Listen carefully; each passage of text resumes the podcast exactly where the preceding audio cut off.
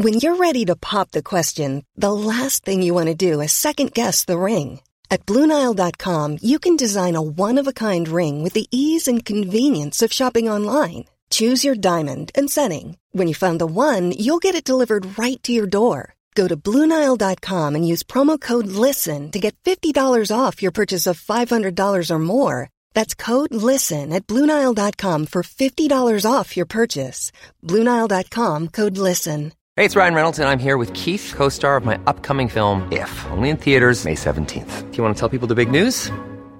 All right, I'll do it. Sign up now and you'll get unlimited for $15 a month in six months of Paramount Plus Essential Plan on us. Mintmobile.com slash switch. Upfront payment of $45 equivalent to $15 per month. Unlimited over 40 gigabytes per month. Face lower speeds. Videos at 480p. Active Mint customers by 531.24 get six months of Paramount Plus Essential Plan. Auto renews after six months. Offer ends May 31st, 2024. Separate Paramount Plus registration required. Terms and conditions apply if rated PG. Ryan Reynolds here from Mint Mobile. With the price of just about everything going up during inflation, we thought we'd bring our prices down. So to help us, we brought in a reverse auctioneer, which is apparently a thing. Mint Mobile unlimited premium wireless. Ready to get 30, 30, bit to get 30, bit to get 20, 20, 20, bit to get 20, 20, bit to get 15, 15, 15, 15 just 15 bucks a month. So, Give it a try at mintmobile.com slash switch. $45 upfront for three months plus taxes and fees. Promote for new customers for limited time. Unlimited more than 40 gigabytes per month. Slows. Full terms at mintmobile.com.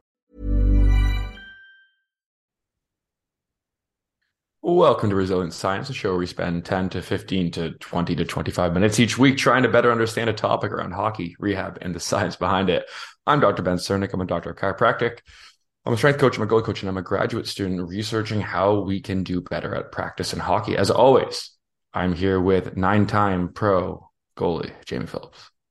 Hello, I am Jamie Phillips. I am a former professional goalie, current doctor of physical therapy student, getting a lot closer to being done my didactic work. I am at home in Canada in my childhood bedroom, and it looks exactly like I left it when I was 16 years old and moved away to play junior. You can see Hendrik. If you're watching Yeah. on YouTube, you'll see Lundqvist rocking some really sweet TPS pads. Uh, Yeah, wow. That is that is so many Before we before we move on, the Lake State's goalie because Tech played Lake State last night. Uh, I, Isley, Sam Isley. I think I always thought it was something different. That was Easel, but it's Isley. But anyways, he has CCM pads, but he did the old TPS Lundqvist design on it. nice. They are they. You know what? I hate to say anything good about another team's uh, goalie. They are very nice pads. Are they really Very. Oh, oh yes. Worth, they- like go if you're cool? Listening? I'll look it up. yeah, go go look it up and give him a high five on that because they're very well done. Very well done. Counter question before we actually talk about stuff today. Are they nicer than Vazzy's ba- Vapor Bauers, which like I had those Bauer Vapors as a a 12 year old, and like they were some of the best and worst pads I've ever worn. Um, Um, so I wonder if I could find we could find a pair of those Vapor 30s kicking around. Are they Vapor 30s or are they Bauer Vapor? No, the like the the vapor like the ones that had like the air pockets Yeah. on the side. I wonder if we could f- 30s. find some of those in like a secondhand shop. Anyways, no, the Vassies are. Well, I say Vassies like we're we're friends. Um, very personal friend. Yeah, we're, those are really nice. One thing, like I know CCM does the digital print. Um, I do think Bauer is still better in terms of those little details, and like those show depth. And I think that is really cool because it show it looks like those air pockets are actually full of air. Welcome to Resilient Hockey Design. Resilient UX graphic design. um, all right, Jamie. Uh, we were actually going to do something productive today. Shift Yes. gears. We've talked a lot about really like really uh, on ice specific things for the past little couple weeks. So we're going to shift things to off ice um, as we approach a little holiday break. Uh, people might be a little bit, you know, getting through these last few weeks as we approach maybe some time off for some people, but then most importantly into the second half of the season, and then for our minor hockey people, like strangely close to playoffs already, and strangely close to to end of like three quarters of the way through season. Cause I think stuff starts in February. Um, and so our topic today, Jamie, is going to talk about like in season training, what you should be doing if you aren't doing anything, um, what you might be doing that's maybe a little bit too much, not enough, or what that can differently look like. So, Jamie, lead us off. Yeah. That's this is a good question, and it's there is no clear answer, although there are some things that are definitely better than others. It's important to manage your workload um, on top of like your just overall workload, whether that's practice and games and in the gym. I spoke to a pro in Sweden yesterday, and her team has not taken a day off in three weeks. And that is not what you want. And her body is not feeling great. And so you have to look at that. Like obviously in minor hockey and stuff, and a lot of our listeners are in AAA or, or in junior, you should get days off or those are mandatory. Definitely in college, that you have you have to have at least one day off a week. Um, training itself, I am more of the mind where you're training does look very similar to your off season. The difference is is the volume and or the intensity is changed meaning instead of doing four sets of 10, you're now maybe doing two sets of eight, something where the overall difference less, maybe the weight is a little less, although I more I don't mind lifting heavy as long as the volume isn't high. And then the sometimes you can either have really high intensity for very few reps, so you can keep some explosive um, I guess just explosive movements, or you can drop the intensity. So it really depends on you know what where you are, your your athlete itself, but your training should look similar. And I think that's where a lot of people get it wrong. I used to get it wrong when I was younger, where I would basically wouldn't do anything. Uh, or we I do very little, or I wouldn't know what I was doing. And I was basically just throwing darts blindly at the dartboard, and you do you you lose a lot of muscle. You you decondition in certain ways that you want to stay conditioned, and you lose strength, and you you don't feel as good because you are losing muscle mass. Yeah, I think like the one thing I, I agree with everything you said there. I think the the big thing to realize if there's like one takeaway is that there are lots of ways of getting stronger and staying strong. Um, and what we know a little bit with some science now about like what we call the minimal effective dose. So like how little work do you need to do to keep getting stronger or to stay as strong? And in in season, you should try to keep getting stronger. Like it shouldn't just be, oh yeah, I'm in maintenance now for five or six months. Like you don't need to do that because what we know about getting stronger now is that, like you said, Jamie, like two, two, three sets where you're like, it doesn't even need to be that that heavy. Mm-hmm. Um, you get stronger doing that if you do it a couple times a week. And that that's like that is enough. Uh, and we, we have the the data and the science to back that up. But like you said also is you need to take that you need to take those workouts and be aware of how they're impacting the rest of your hockey right? Like if you're trying to go to the gym after a two hour practice on a monday night or you're going to the gym for an hour before a two hour practice on a monday night you have to like really be aware of okay, how much total work am I doing? How am I going to be able to recover? What does the my next few days look like compared to that? And that's where I think, um, and that's where I do advocate. Like, if you're not sure how you're reacting to that, is to consult someone. And like, I'm happy to plug us as people who, mm-hmm. like, if you're trying to balance your training, or if you think you should be training right now, uh, we're we're I, I you know this is what we're qualified to do. yeah, and like I'll speak anecdotally here. So like obviously, like I if you follow us, you'll know that I run a remote training and coaching program. And a lot of the most of the goalies that hop in the program with me either had like their team workouts or it was basically just glorified dynamic warm-ups or they weren't doing anything. And as soon as they start to hop on, you know, the strength program, they feel noticeably better. They have more energy. They don't, you know, after that little bit of first of, you know, the initial soreness and DOMS that you get from starting any workout program, they the messages that I've received are pretty good. I mean, in, in season, I'm a big uh, I like the triphasic system by Cal Dietz. Um, he was the former strength coach of the University of Minnesota hockey team. Um, there's many different ways to skin a cat, obviously, but I like the way that this is structured. And it's funny because if you read the book Triphasic Training, he would train these athletes around their exam schedule. And so when you look at training, it's a stress. Everything you do basically is putting stress on your body, and you need to make sure that you can recover from that stress. That's that minimal effective dose that Ben was talking about. So for him, when were the athletes in college at their highest stress levels around exams? So he would peak his training around exams time. It's funny in the book he said he wanted his athletes to have, get colds and be sick around exam times because then he knew he was peaking. And then they wouldn't do anything for those exam weeks. They recover from their colds and then they have that super compensation so that the games after they they be flying and they feel good. I don't. It's hard for me to monitor that, uh, and I definitely don't know if that's the best approach. Mind you, he's won a couple national championships, so who am I to say? But for me, it's more about structuring their trainings so that you can make positive gains and you feel good and you feel explosive, and then all that work you're putting in in the gym translates to the ice, and that's what I want in season. Well, and off season, but in season specifically. Yeah, and let's do let's do a little like case study. Um, I think that'll be helpful. I think one of the big things that not us, uh, only us, but lots of people say is like, here's this thing that we should be doing, and then like there's no concrete example for people who are maybe a little bit less familiar with what they should be doing. So let's take the context um, of we'll call it like an older minor hockey or junior hockey or like you know junior athlete. Um, because those schedules truthfully are like kind of similar um, in the grand scheme of things. Let's say you're a team that plays on average three four practices a week one to two games a week. So you have anywhere between four and six ice sessions per week which i think is well that's like college. It's junior. Like that's yeah sounds that sounds about right. Like i'd say on average probably five a week some weeks with six some weeks with four what are you What are you thinking? Um, and then I'll tell you what I would think, which I know you're going to care about a lot. You should care about what I'm going to say. So, go ahead. Uh, so obviously, like I said, I follow triphasic training, so it really depends on what phase they're in. So that's how I structure the workouts. But I'm usually so. What I've come to realize is most games are played Friday, Saturday, Sunday.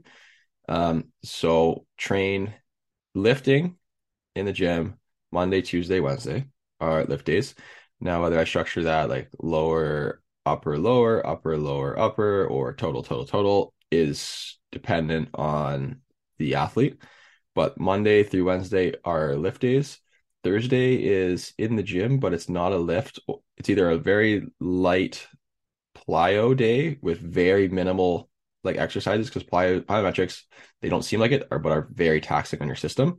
So it might include no more than 20 jumps total and then like some mobility flow or just like getting general movements so they feel good um, and then that their practice volume is usually lower just so that I'm not taxing the body and then they'll play Friday Saturday Sunday make sure that they're warming up and cooling down properly but that's the general approach in season they take. Now if they have like a Tuesday game or something we can tweak around we'll tweak around that but um I'm not afraid to train athletes in the season, and the athletes that work with me realize that they perform much better when they are lifting in season.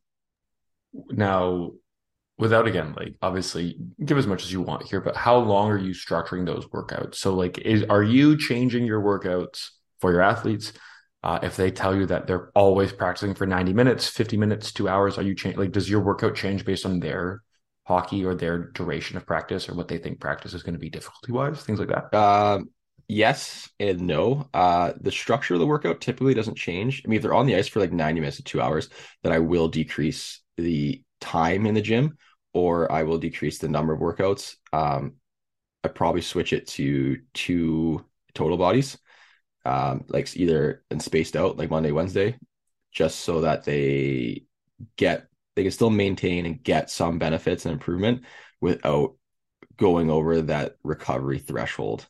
Um, and then I'm also not afraid. Like the thing is, like my program that I run, you know, we have our group chat constantly. Like I have forums and feedback, and everyone's giving me information how they feel daily. So one of my goalies just came back from a showcase where they played just like a heinous amount of games in three days. And he's like, my body's ruined. So I just told him, man, like take take two to three days off. Like you're not lifting for two to three days. You can follow the mobility stuff that I give you if you want, but that's not a mandatory. Like I want you to just go for some walks, recover. I know you don't have any team practices, but get your body feeling good. And then we'll get some lighter workouts in the week, in the early in the week while you have practice so that you can kill it this weekend on the in the games. Yeah, so I think that's like the the big important distinction is there's lots of times to pull back and push forward. Um, but I think the other component that I think is worth mentioning here is so like I'm in the same camp. Um, I'm not afraid I go a little bit further. I'm not afraid to program lifts the day before games, the day of games. Like I think all that, like I don't think there's anything wrong with that. I think one of the big things that people sometimes get their head stuck in, and this is people of all ages. Like I have adult friends who've been lifting for a long time who still feel this way. But like how sore or tired you are after a gym session does not indicate how productive that session was. Yeah. Right. Like you can get a lot stronger, you can get more explosive without like pushing your body completely to the point of fatigue that you feel tired the next day or feel really tired for the rest of the day. And that's something important to consider too. So in season, if you're like, oh, I can't train on on these days because I don't want to be sore the next day. It's like that's a sign to me, and it should be a sign to to you that your training something is a little bit off of there because you you shouldn't be sore. Like yeah, especially either, like you don't either you don't need not, to chase so, that. Yeah. So if you're feeling sore after tra- every training, there's a couple of things. It's either you're training too hard in that session, or you're not training enough throughout the week where that new stimulus is causing you to be sore. And you don't want either of those. You want it to manage your volume and, tr- and intensity that we talked about, but you also need to train so that you are adapting because that is the purpose of being in the gym is to improve strength, improve explosiveness, improve recovery. Um, and that all adds up over the course of the season. And you know, like I, I don't typically program lifts bef- day of games for my guys unless they're college guys, because they don't have access to gyms as easily as college hockey players do. And even some of them, sometimes their their strength facility isn't located in the arena with them, so that's just makes it a lot more difficult. Um, but there are schools. I know Bowling Green University, like they would max out their lifts, like squats, benches, Olympic lifts throughout the season. Like every two weeks would match it max out. Whether that's the right or the wrong way, I don't know. That's what they do. But they were also absolute units and would bully us when we played, and they were a very good team. Now, did that it was because they were maxing out why why they were good? No, but it didn't hurt them. It didn't hurt their performance. And so that's the, the point I'm trying to make is like there are many different approaches as long as you are lifting and you are lifting somewhat heavy, like that is good. You'll find a lot of strength coaches in, you know, the goalie world or the hockey world be like, oh, you know, you guys are fragile and you can't do anything. Yeah. It's it's shown that it's you can do that approach if you want, but it's shown that lifting heavy is probably better in the long run and the very worst is not going to hurt your performance. Yeah, and like heavy looks a lot of different ways. So like heavy-ish. that's, that's the important distinction. Yeah. Like like heavy heavy heavy enough to um force you to again create a lot of force when you're moving weights and get stronger. Um, but not so heavy. You don't need to get stapled to the floor twice a week. True. Uh, oh, that'd be way cooler if you did. Yeah. And then like one extra side note, and this is something I always find interesting, uh, is that there's like a fear around again, and this kind of ties back into there's a fear around that if you're training and you're lifting, your performance might decrease because you're doing more I'm going to be a little bit more, a little bit more sore generally. Sometimes that can happen during different peaks of hockey and, like I said, more games at a time. And there's there's ebbs and flows. But what's really interesting is if you're someone who's a little nervous about being a little sore, maybe worried about like those delayed onset muscle soreness, some DOMs, like you said, maybe you're just only able to get into the gym once or twice a week, and sometimes it gets a little sore the next day. The the nice thing is that pretty much all the data that looks at this has shown is that there's like very, very, very minimal effects on performance. Mm-hmm. Um, and so like you can, as much as we just said, like, hey, like if you're feeling crushed after your gym sessions, you're probably doing too much. There's also times where like you're gonna have a little bit of like muscle tenderness, which is super normal, uh, and that's like very unlikely to impact your performance. So don't be afraid of like, oh, my legs are a, little bit, you know, a little bit mm-hmm. sore from yesterday. Like you're fine. You're you're gonna be okay. Like you're when we look at the tests that monitor our performance. So like after people who have DOMs, delayed onset muscle soreness, a little soreness after you work out. Like you look at studies where they did broad jump, counter movement jump, uh, other like rate of force production exercises, and it's pretty similar to how they were after not feeling sore, to the point that like it's you're okay. It's, training during the season to get stronger is good, and the little bits of extra soreness or a little bit extra fatigue you might have sometimes, not all the time, but sometimes, it's largely like it's largely okay. Yeah, I would agree. I think it's and it's also, yeah. I, I actually I'm not gonna say. That. We'll say that for another episode. Uh, I just want to talk because we were talking about plyometrics, and I want to talk about that another episode. I think that's good for like an off-season episode. Yeah, I don't. Again, like I think it's it's it's really that simple. Is that like ideally, ideally in a perfect world, I would say that if you're over the age of like twelve or thirteen, I think you can get in the gym twice a week during the season. I think that's a great time to learn. And I also think if you are someone listening, if you're a parent, you're a coach, uh, and you primarily work with athletes of boys and girls between the ages of like 11 and 15, like that is the like most optimal window for muscle stimulus of like any age in the or strength stimulus because of the hormones that are occurring at that age for mm-hmm. for boys and girls. So like there's this beautiful pocket of time where you can get so strong um, and I know some athletes who I coached during that window who like just got so astronomically strong in such a short period of time during the right window. And so like I think don't miss your window because you're in season for six months. Right. Like if you miss your window, you're gonna end up like me at 29 and not as strong as I would like to be. yeah. Yeah. I mean, like again, going back, like rewind the clock. Like I was I started lifting when I was 13 um, but like I didn't take it seriously enough because I was a 13 year old kid who didn't take it seriously. Um, and like I also kind of missed that window too. So yeah. even though I'm still strong at Jimmy, so that's true. Stronger, but and this is my last my last my last story, but I always find this interesting. Is uh, the first time I cleaned 300 pounds was the day after a six hour road trip game that we had. Granted, I I did sit on the bench the game, um, so but the next day was primed and ready to go. Yeah, I sat on the bus all the way, and then I sat on the bench, and then I sat right back on the bus, and then the next day I cleaned 300 pounds. You had um, that. You had the like two hours of cryotherapy. That's what did it for you. It was yeah, obviously the cryo. I was, I was again like I don't know if you ever were this way, and this is a side story, but like when there's some games where I was backing up, where I was the absolute definition of a space cadet just oh, oh. staring oh. into the world, no oh, idea where I was. Yeah. oh my god, I would not pay attention one bit. Yeah, and that's not great. But anyways, and when I was, I was just when I was starting, I was a starter and backing up, it was even worse because that was my day off. Like I was, I was taking that off. Yeah, fully off. Physically, mentally, I was off. Which is this is maybe we'll say this one for another time. But like when you're totally when you're totally lost in space and time, and then your team lets up three goals in 12 seconds and you get thrown in and you don't have any part of, part of your body can be nervous because your brain isn't functioning. So like yeah. you just go in and you're like, all right, here we go. like you came all this way, you might as well. Yeah, that's yeah. for another. That's for another time. But anyways, you can train during the season, and you should. And so if you're not training during the season and you want to start, um, and you're listening to this, reach out to myself or Jamie. Um, we're happy to to talk about things and if see if you can kind of get involved in what Jamie's doing with his group. If you're a little bit younger, we also offer a bunch of other different things that way too. Um, and then if you live in the greater Toronto area and you're listening to this starting in two weeks, come train with me. Um, in person. That's my plug, Jamie. Okay, do what you need to do. Uh, thanks everyone for listening. You know, give us a like, comment, rating, subscribe. Um, if you have any questions, comment them down below in this video or reach out to us directly. Um, especially, if, yeah, I have nothing more to add. Pretty yeah. good. Thanks for listening as always. Thanks.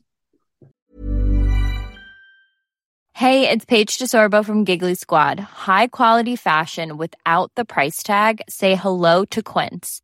I'm snagging high-end essentials like cozy cashmere sweaters, sleek leather jackets, fine jewelry, and so much more. With Quince being 50 to 80% less than similar brands.